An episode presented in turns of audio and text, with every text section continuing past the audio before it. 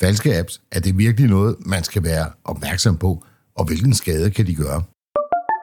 Cyberværet med IT-sikkerhedseksperten Leif Jensen. Velkommen til Cyberværet for uge 44. Mit navn er Leif Jensen, og jeg har arbejdet med IT-sikkerhed de sidste 30 år. Den viden og erfaring, som jeg har gjort mig, den vil jeg gerne bruge til at hjælpe dig med at få en mere tryg hverdag på internettet.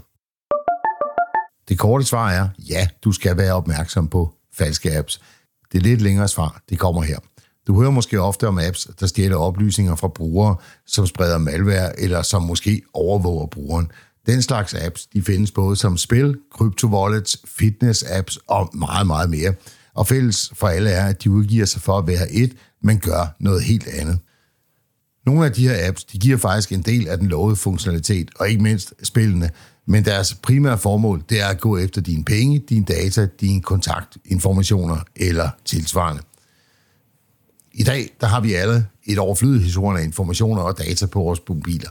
Og det er ikke overraskende, at de cyberkriminelle, de går efter dem der. Det er lavt hængende frugter. IT-sikkerhedsvirksomheden ESA de har udgivet en trusselsrapport, der hedder T3 2022. Og her der skriver de, at antallet af trusler på Android-enheder det er steget med hele 57 procent i løbet af de sidste måneder af 2022, og en stigning på 163 procent af såkaldt adware, samt en vækst på 83 procent i såkaldte hidden apps. På iOS der er det ret sjældent, at vi ser den her slags falske apps, men de har været der.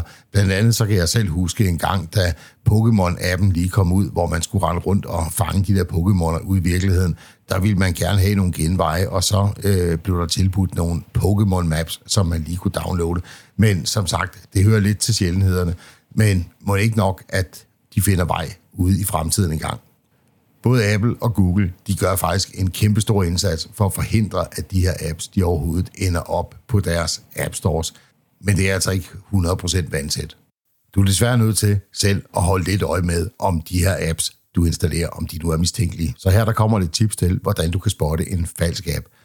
Tjek tallene. Hvis du leder efter en app, som du med god grund kunne forvente havde millionvis af brugere, så hold lige øje med, hvor mange der har downloadet den, og hvis det kun er ganske få, så kunne det være et tegn på, at det er en falsk app.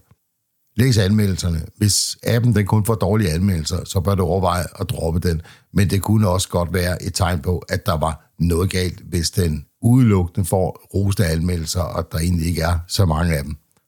Så kan du tjekke udseendet af appen.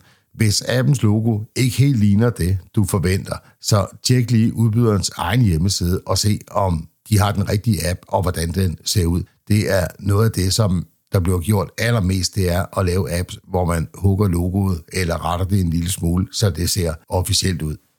Brug kun de officielle apps. Der er altså nogle cyberkriminelle, som har fundet ud af, at man godt kan få lukket folk til at installere en app, hvis man har en link på en hjemmeside, som peger på en app et andet sted. Jeg synes, at du skal nøjes med at hente apps udelukkende fra de officielle Play Stores eller App Stores, eller hvad så nogen nu hedder. Tjek navn og beskrivelse. Du skal være lidt forsigtig, hvis du finder en app fra en ukendt udvikler. Du skal ikke lade navnet snyde dig, fordi det kan også ofte være misbrugt.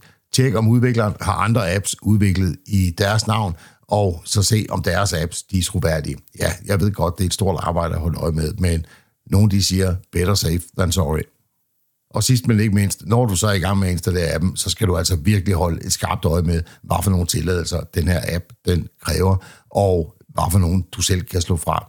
Hvis du støder på en app, som virkelig kræver, at du øh, deler både kontaktpersoner og kamera og mikrofon, og det ikke giver dig mulighed for at slå det fra, så synes jeg, at du skal overveje at lade være med at installere den. Det var cyberværet for denne gang. Vi høres ved i næste uge.